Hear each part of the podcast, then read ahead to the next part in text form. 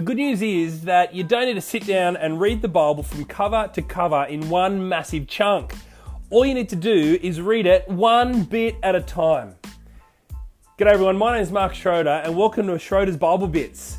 I'm a college chaplain and my job is to teach children and youth the wonderful truths that are found in God's Word, the Bible. I speak at chapels, at youth services, at church services, I teach at kids' clubs and lunchtime Bible groups. Uh, at all of these places, I always teach from the Bible because I'm convinced that from the Bible we get to learn about God and how He has loved us and how He has saved us through Jesus. Tune in and continue to learn about Jesus for yourself, not in one chunk, but bit by bit.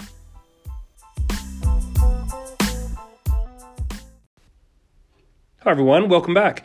Um, here is another uh, podcast for you, another Bible bit, uh, and this is the first of four uh, Bible talks that I'll be doing uh, for staff at the school that I work at. Um, every year, staff gather together for professional development training um, uh, as we prepare for the coming semester uh, in the second half of the year. I get the great opportunity to teach uh, teachers and other staff who work in our school um, parts for the Bible uh, and remind them, number one, what we believe as Christians, but also, secondly, how these things can make a practical difference uh, to our professional jobs. Uh, this year, I'm going to be focusing in on the topic of uh, Jesus dying on the cross for our sins uh, and thinking about what do we actually mean when we say things like Jesus died for our sins.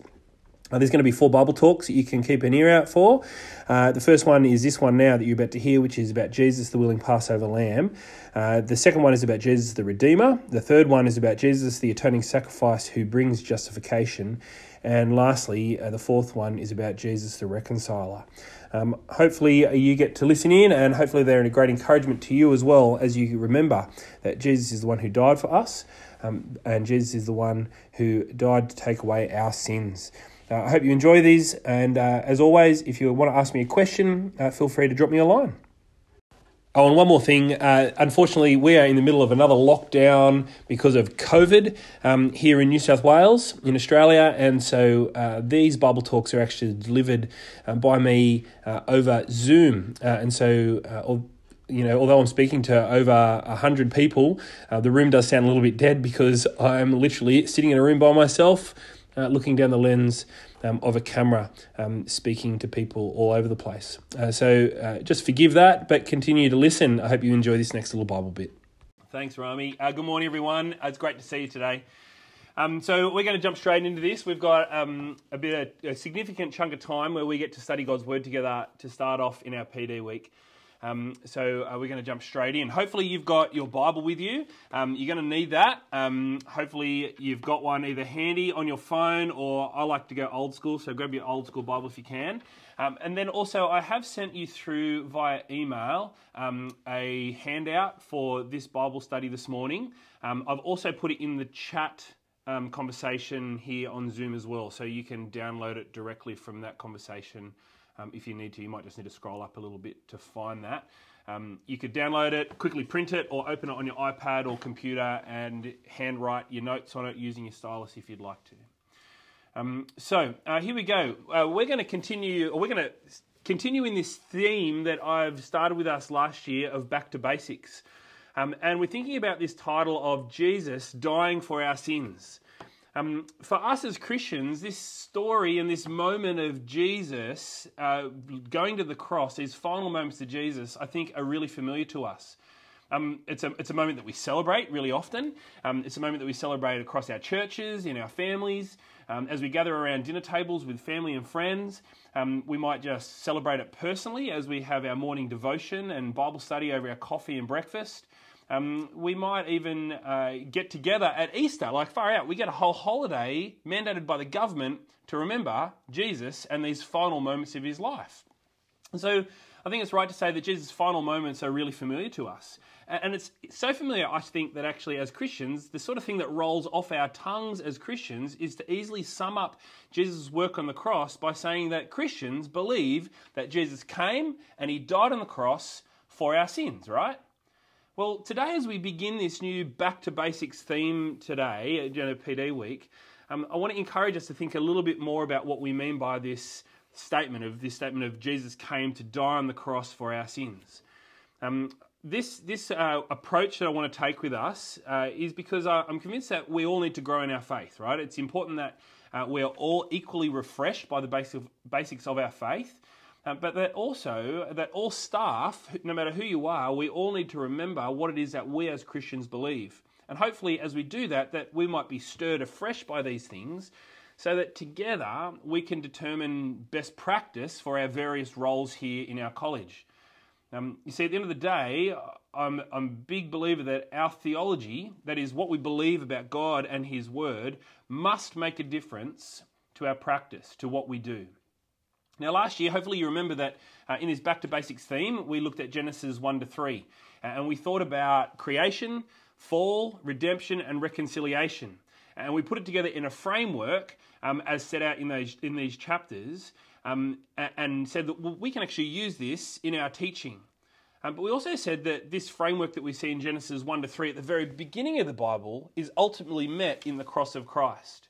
And so that's why we're going to the other end of the Bible this week to look at Jesus dying on the cross um, for our sins and to unpack actually a little bit more of, of what we might mean when we make that claim here together at school or in our homes or as we just make that claim to ourselves and we remind ourselves about what we believe.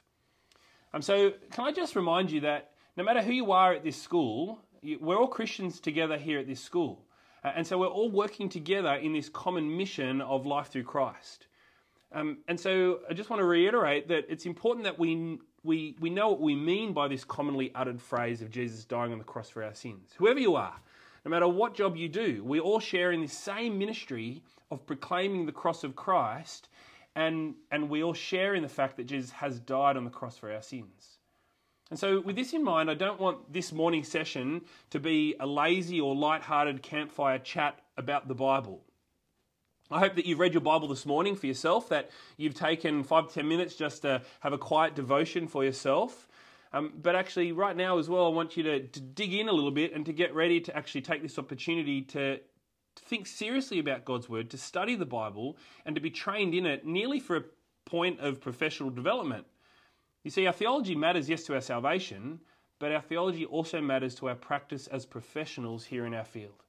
And so, with this in mind, I'm also going to pray uh, that God will settle our hearts and minds and actually motivate us to learn from His Word. So, so once again, let's come before the Lord and, and let's pray together. Uh, Almighty God, we thank you that we can open up your Word together and we can think carefully about it. And we thank you for these truths that have taken root in our own lives. But Lord, I pray that um, these truths will also uh, help us as we work together here in this place. Lord, we pray that the wonderful truth of Jesus dying on the cross for our sins would be often on our lips as we proclaim the saving grace that comes through Jesus Christ alone. Our Lord, help us this morning to focus, uh, to concentrate, to learn, to not be distracted by screens and technology, but to take this opportunity seriously. In Jesus' name I pray. Amen. So, uh, to begin with, I want to ask you a question and actually get you to do something practical for one minute. Uh, and that is, I want you to consider what is it that you know about these final moments of Jesus' life? Um, so what I've done is on your handout, I've taken about 11 moments, significant markers from Jesus' final moments on earth before he died on the cross. Um, they're taken from Mark chapter 14 to 15. I've jumbled them all up. I wonder if you can take a minute to put them in the correct order. Um, they're there uh, on your handout. Um, your handout looks like, like this. I'll share it up as well, just in case you don't have it handy. All right, so your minute starts now.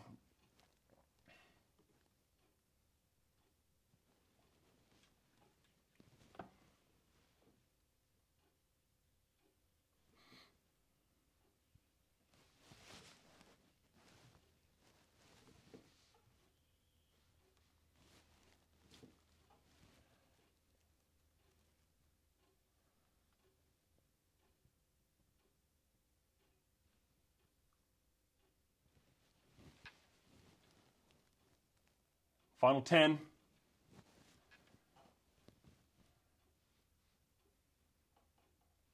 All right. Um, I wonder how you went. Um, I'll give you the answers. You ready? I'm just going to give you the numbers from the top down. Um, so, uh, and then we'll go, we'll read them through in order as well. Oh, actually, I'll do it the other way around. I'll, I'll say them in order. So, number one is the woman anoints Jesus with perfume. Uh, number two uh, is that Jesus celebrates Passover. Uh, number three, Jesus prays in the Garden of Gethsemane. Number four, Jesus is arrested. Number five, the Jewish rulers try Jesus. Number six, Peter denies Jesus. Uh, number seven, the Roman ruler tries Jesus. Uh, then number eight, Jesus is beaten. Uh, number nine is that Jesus is crucified. Uh, number 10, Jesus dies. And then finally, number 11 is Jesus is, is buried. Um, how did you go? Did anyone get 11 out of 11? Can't see if anyone did. Rami, can you see? No. Anyone get like 10, 9, 8, 7, 6, Five, four, three. We won't go further than that because that might just be embarrassing. Um, but there we go. Here's this significant time, right? We, we hear about this often. Um, these significant markers surrounding Jesus' final moments before, before he is dead, before he is crucified and he is nailed to the cross. Um, we're actually going to um, have a look at Mark chapter 14, verses 1 to 25 now, and begin to think a little bit more about this moment where Jesus dies. And hopefully, I want to land in the Old Testament so that we can see that Jesus' death actually carries quite a significant cultural significance uh, as well. So, um, first of all, from Mark chapter 14, verses 1 to 25, hopefully you've got your Bible open uh, and you can follow along with me as I read. Mark chapter 14, uh, 1 to 25.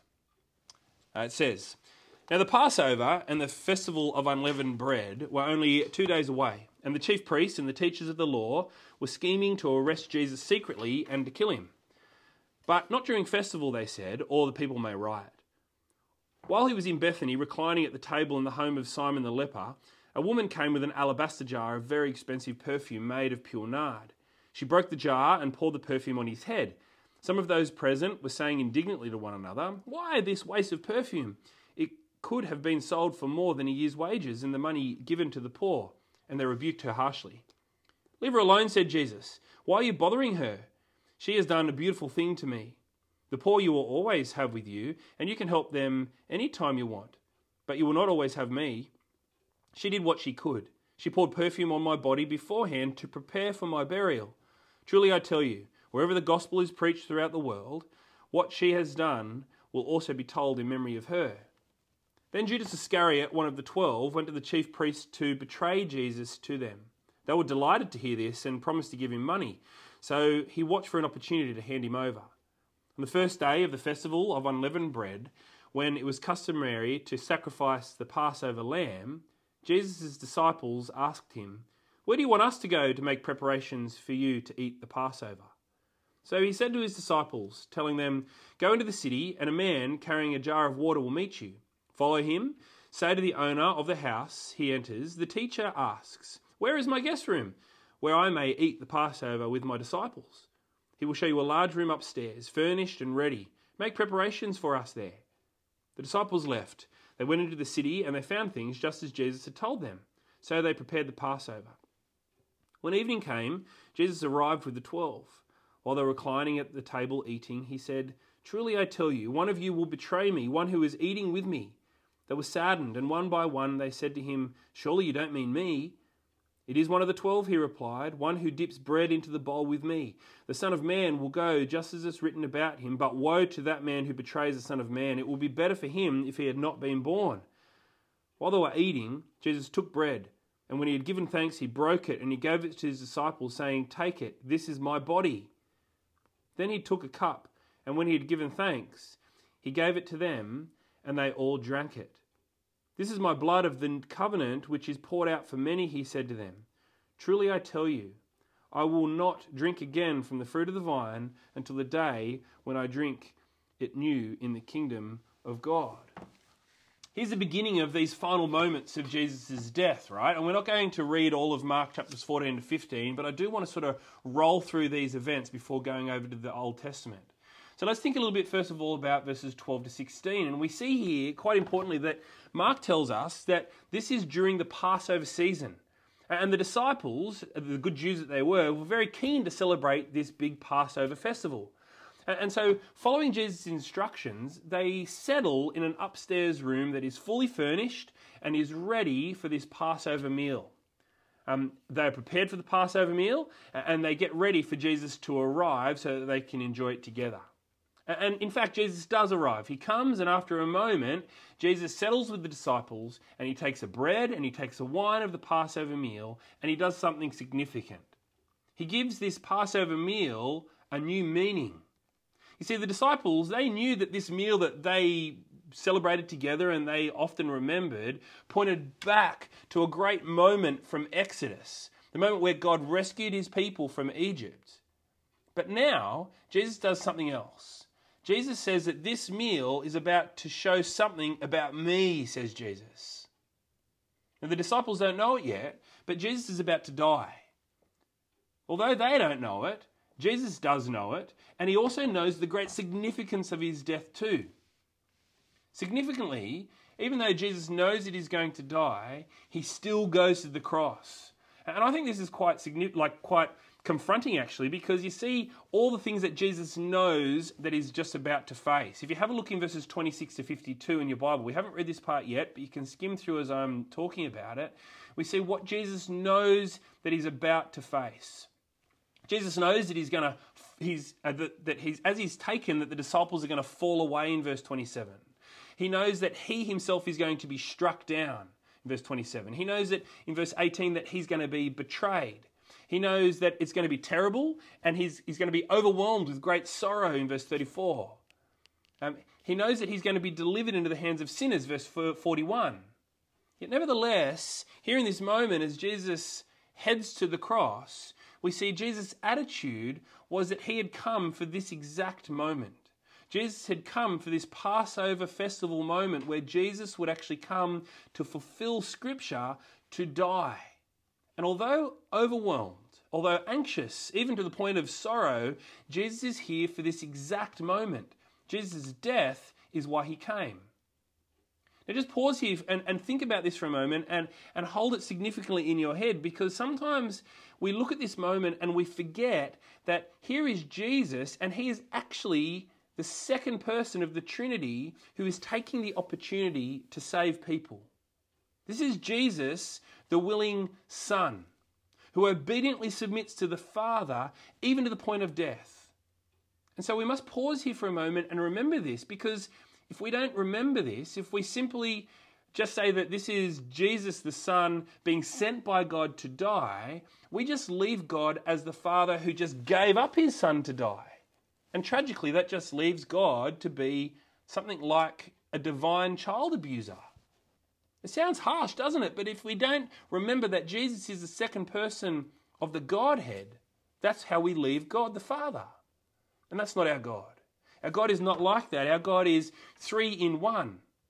And, and as we see in these coming days, as we look through this series, we're going to see that God comes as a man. And in Mark 14, we see God the Son who willingly faces death in this moment for us. Although anxious and although overwhelmed with sorrow, Jesus came for this exact moment to be arrested, to be tried, to be crucified, and ultimately then to die.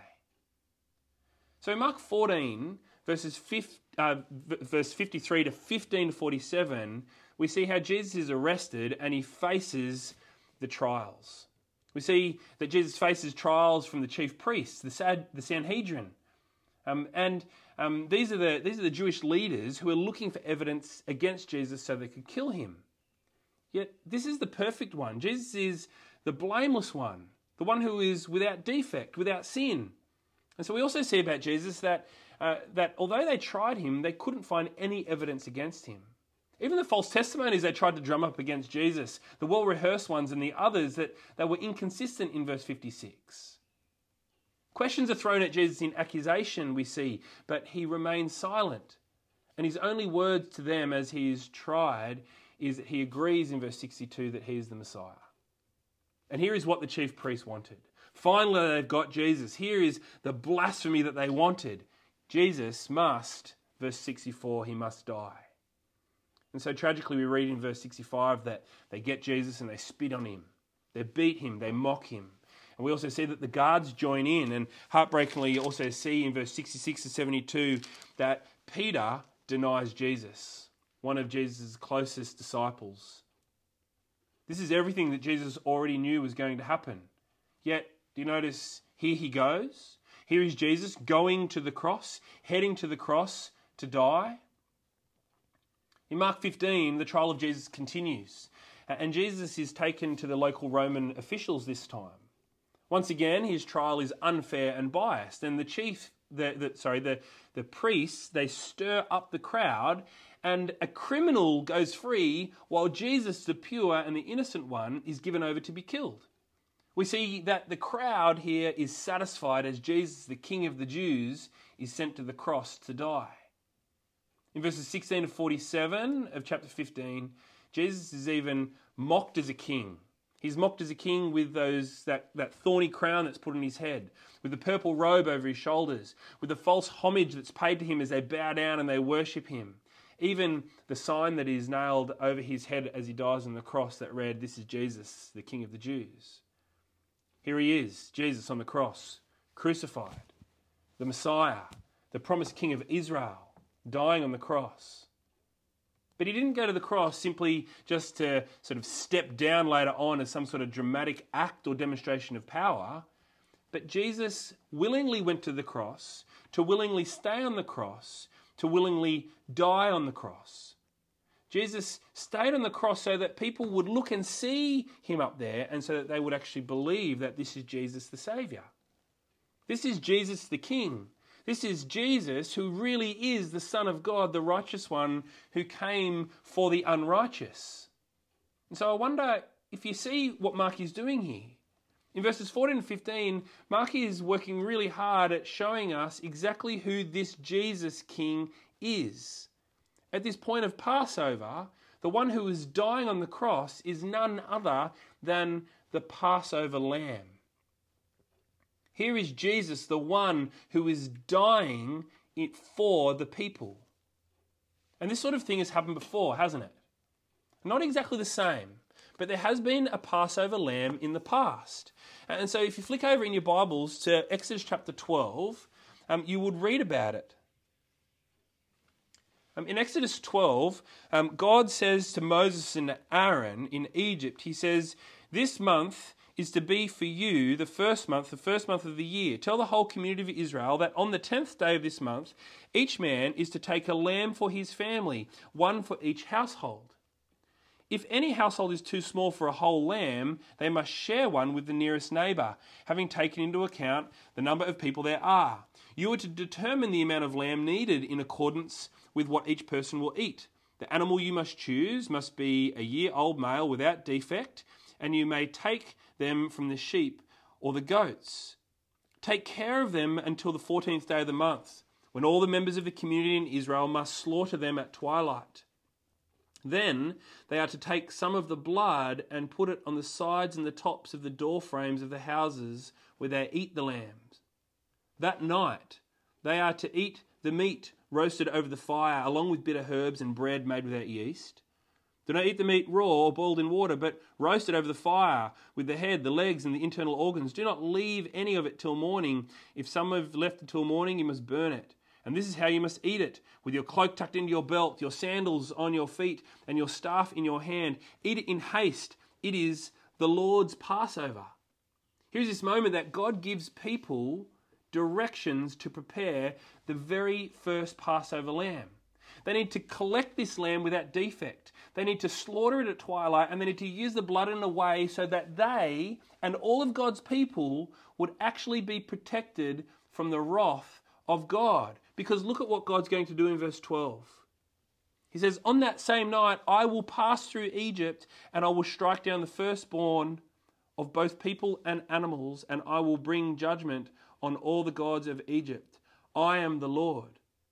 The blood will be a sign for you on the households where you are. And when I see the blood, I will pass over you. No destructive plague will touch you when I strike Egypt. You see, using this blood of the lamb, they need to paint the doors of their houses. They need to feed on the flesh of the lamb and to trust God's covenant with them that they would be saved. You see, God was coming, and He was coming to strike life, to pour out his wrath on those who did not trust in the blood of the Lamb. Yet in Exodus we see that for those who did, that God would pass over them and they would live. The blood of the Lamb would mark them out and God would not strike them. He would pass over them. And so when you hold Mark 14 to 15 together with Exodus chapter 12, can you put these two ideas together? Can you make the connection? In the familiar story of Mark 14 and 15, we see Jesus dying on the cross as the Passover lamb. Jesus is our willing sacrifice who died so that by his blood on the doorframes of our lives that we would be saved.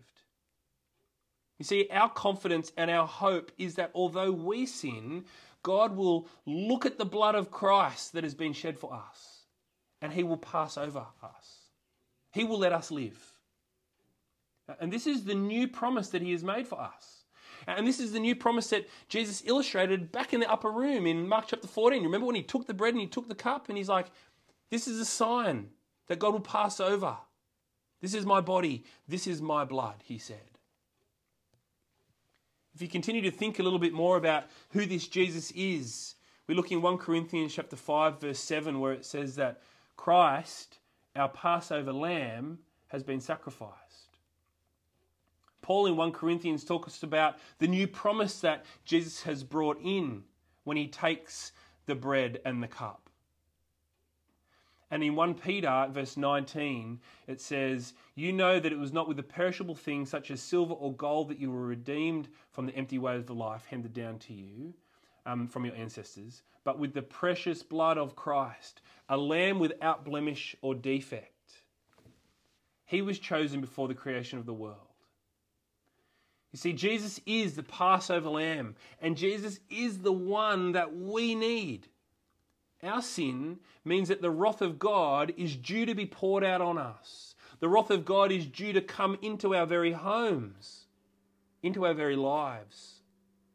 However, it's only because of Jesus and his death on the cross, only because of Jesus and his body and blood that has been shed for us, that we are saved from our sin.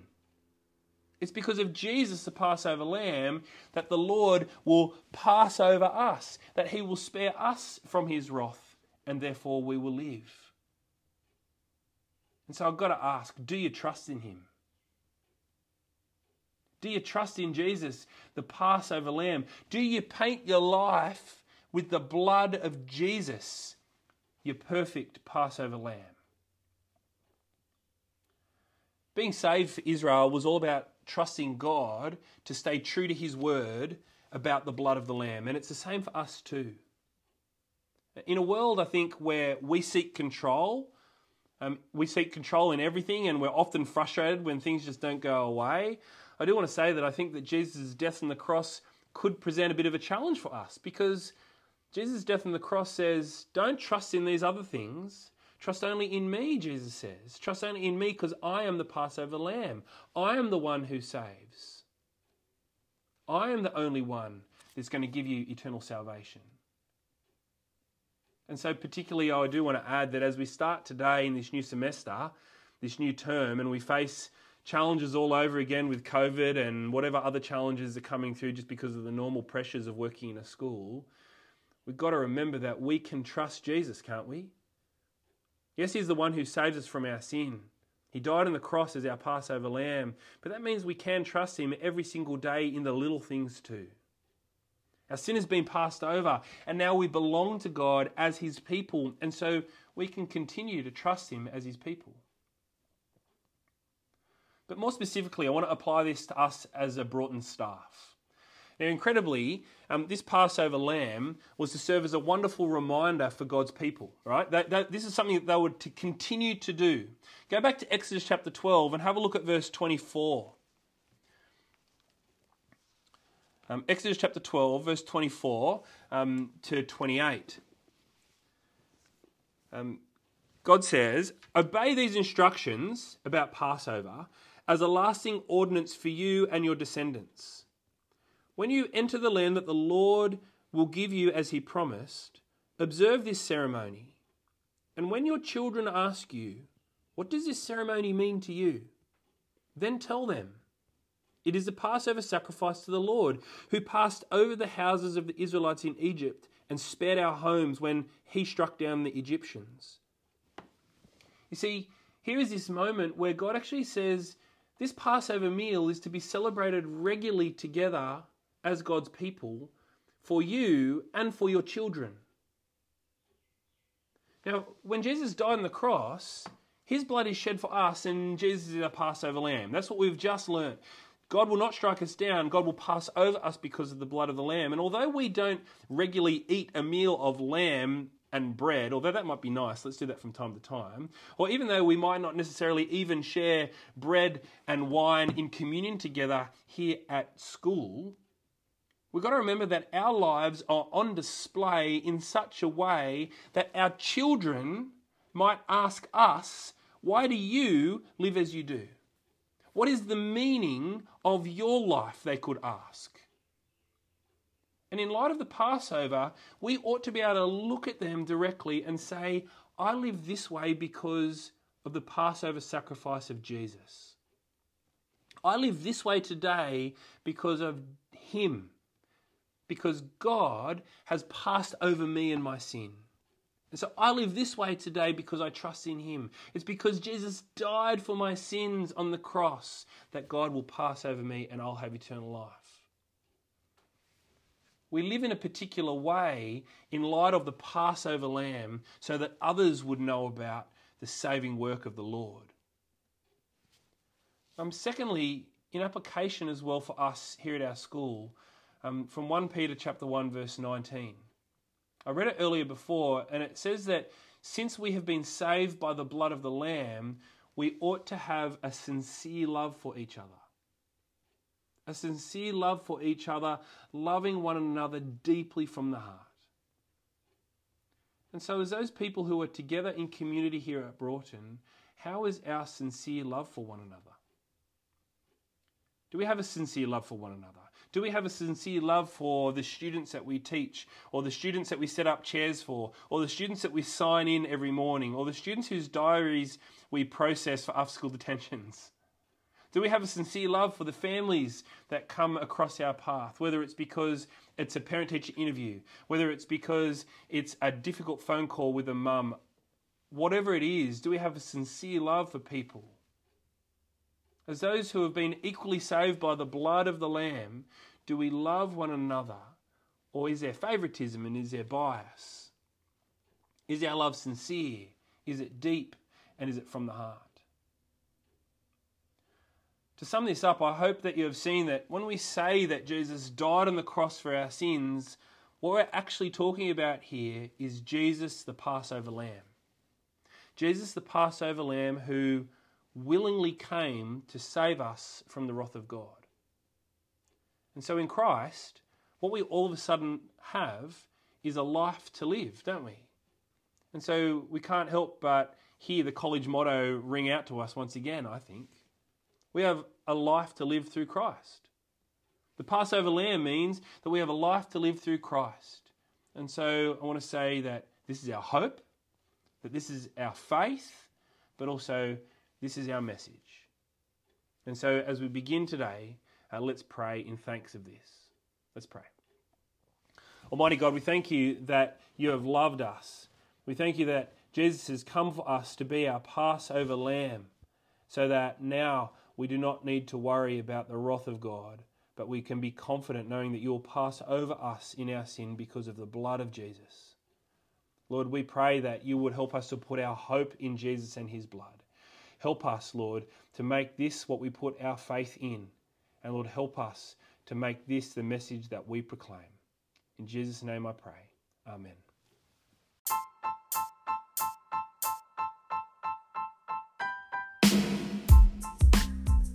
Thanks for listening, everyone.